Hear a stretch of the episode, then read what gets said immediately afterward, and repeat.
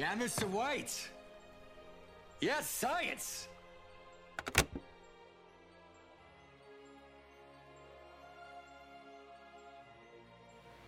در سال 1862 یک پزشک انگلیسی به نام توماس اورتن با یکی از سختترین و عجیبترین معماهای زندگیش روبرو شد.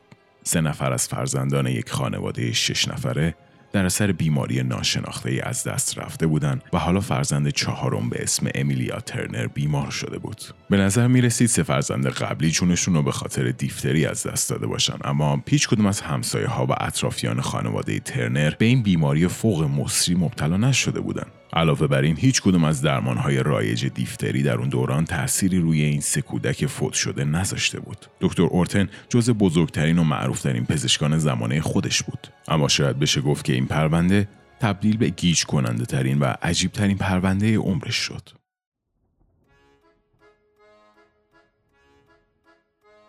از ابتدای تاریخ بشریت رنگ ها نقش مهم و عمده رو در انتقال پیام ها، زیبایی، فرهنگ و ابراز عقاید ایفا کردند.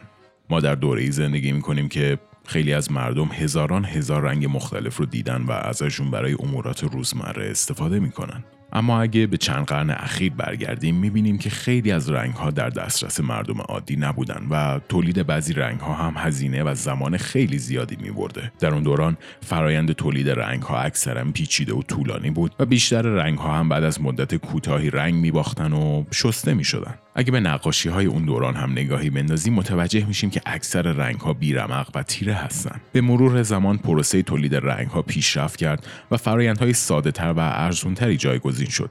اما همچنان تولید یه سری رنگ ها سختتر و پرهزینه تر از بقیه بود. این قضیه حتی روی اسم بعضی از رنگ ها مثل royal blue یا آبی سلطنتی هم تاثیر گذاشت. آبی سلطنتی یک رنگ آبی روشن و سرزنده بود که فقط خاندان سلطنتی از پس هزینه ساختن و استفاده ازش برمی اومد در قرن 16 میلادی تجارت و تولید رنگ تبدیل به یکی از سودآورترین و بزرگترین صنایع دوران خود شد. خیلی از کارگران و هنرمندان اروپایی شب و روز کار می‌کردند تا رنگهای خاص و جدید خلق کنند. برخلاف اونچه که اکثر مردم فکر می‌کنن رنگ سبز یکی از کمیابترین و گرونترین رنگهای اون دوران بود. تجار و هنرمندان سالهای طولانی در تلاش بودند تا رنگ سبز ماندگار و روشن تولید کنند حتی داوینچی هم شکایت داشت که رنگ سبز نقاشیهاش خیلی سریع کمرنگ میشه و از بین میره بالاخره در سال 1775 یک شیمیدان سوئدی به اسم کارل شیل موقع انجام آزمایشاتی روی آرسنیک و مثل آرسنیک دار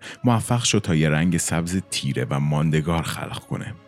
مدتی بعد از این کشف رنگ سبز شیل و رنگهای مشابهی مثل سبز شواینفرت و سبز زمردی به طور گسترده وارد بازار شدند. به مرور زمان این رنگها پای خودشون رو به صنایعی مثل الیاف و پوشاک باز کردند اما داخل همشون مقادیر بالایی از آرسنیک وجود داشت.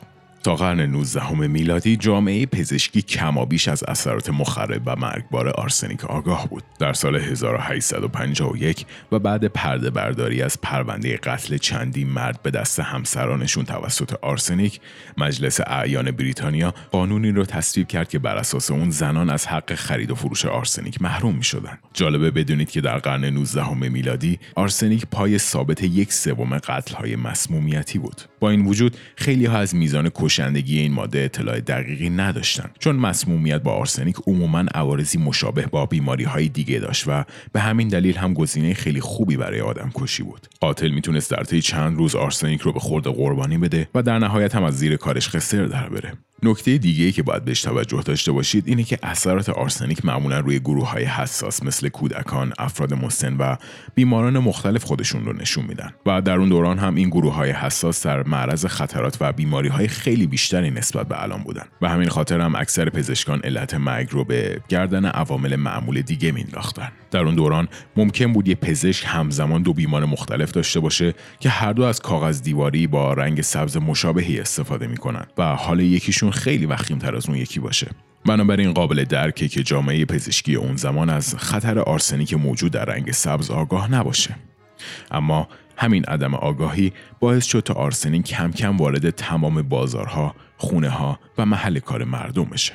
در طی سالهای 1860 تا 1870 میلادی رنگ سبز شیله محبوبیت بسیار بالایی بین مردم داشت و مرتبا در صنایع پوشاک، الیاف و دکوراسیون استفاده می‌شد. اما متاسفانه جدا از این رنگ، آرسنیک نقش خیلی پررنگی رو در جوامع غربی اون دوران ایفا می کرد. جعبه قرص های آرسنیک مخصوص زیبایی که قول پوستی سفید و با طراوت رو به خانم ها می‌داد و قرص های تقویت میل جنسی که دوز مشخصی آرسنیک داشتن فقط مشتی نمونه خروار هستند. پزشکان اون زمان حتی برای درمان بیماری های مثل تیفوس و گرفتگی عضلات هم مصرف مقدار کمی آرسنیک سفید یا آرسنیک تری اکسید رو به بیمارانشون توصیه می‌کردن. علاوه بر این رنگ سبز آرسنیک به عنوان رنگ خوراکی در تولید آب ها و محصولات غذایی استفاده می‌شد و حتی مقادیر کم آرسنیک سفید به عنوان عامل حجیم کننده در تولید شکر و آرد کاربرد داشت. برای جلوگیری از آفت زدن محصولات پروتئینی مثل گوشت گاو و سبزیجات هم چند لایه آفتکش آرسنیکی روشون اسپری می‌کردن و لیسیدن پشت تمبرهای سبز رنگ برای نامه‌نگاری هم که تقریبا حکم خودکشی رو داشت.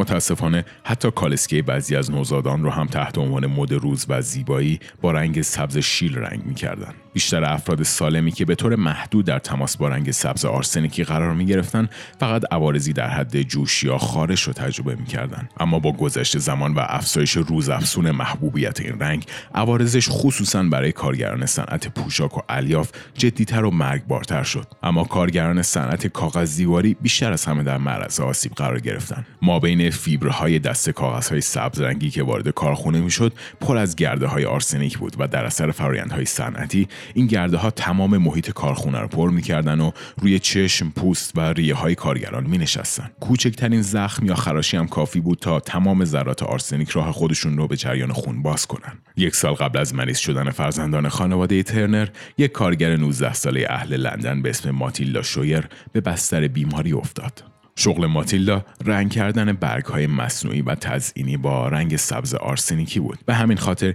بیشتر وقتش رو به استنشاق آرسنیک میگذروند. ماتیلدا به دکترش گفته بود تمام دنیای اطرافم به رنگ سبزه. چون سفیدی اطراف قرنیه چشمش سبز رنگ شده بود و حتی خونی که بالا می آورد هم به رنگ سبز بود. مرگ ماتیلدا به شدت در رسانه های زمان خودش بازتاب داشت و نتایج کالبد کافی حضور آرسنیک رو در تک تک اعضای حیاتی بدنش تایید کرد. در عواسط قرن 19 هم کم کم این سوال برای جامعه پزشکی به وجود اومد که واقعا آرسنیک تا چه حد خطرناکه؟ مرگ ماتیلدا هوش و حواس خیلی ها رو نسبت به اثرات مرگبار آرسنیک تیزتر کرده بود. یک سال بعد امیلیا ترنر وارد نبردی شد که جان خواهران و برادرانش رو گرفته بود. دکتر اورتن هنوز متوجه ماجرا نشده بود اما آهسته آهسته متوجه شد که مشکل از دیفتری نیست. اورتن به محل زندگی ترنرها سر زد. و متوجه شد که خونشون کوچیک اما تمیزه و تهویه مناسبی هم داره. از منبع آب و سیستم تخلیه فاضلا به اون منطقه هم نمونه برداری کرد اما متوجه هیچ چیز عجیب و خطرناکی نشد. در نهایت موقع بازدید از اتاق نشیمن خونه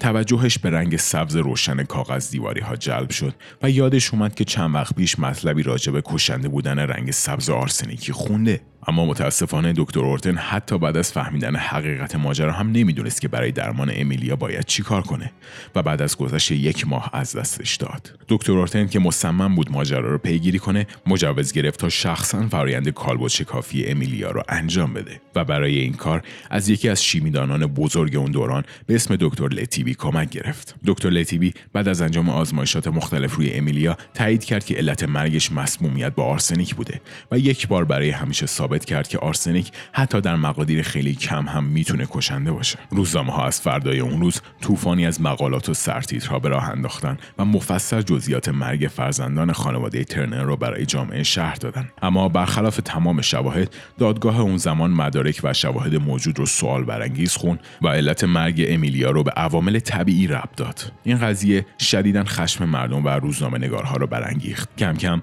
مبارزه با آرسنیک رنگ و بوی دیگه به خودش گرفت. روزنامه ها مرتب از موارد مختلف مسمومیت با آرسنیک گزارش تهیه می‌کردند و مردم هم بیشتر نسبت به این موضوع حساس شده بودند. در یکی از پرورشگاه های ایالت بوستون در آمریکا تعدادی از نوزادان به خاطر رنگ سبز آرسنیکی یونیفرم هاشون از بین رفتن حتی با وجود تمام این تراژدی ها اوایل کار خطرات استفاده از آرسنیک توسط کارخونه ها و صنعتگران نادیده گرفته شد.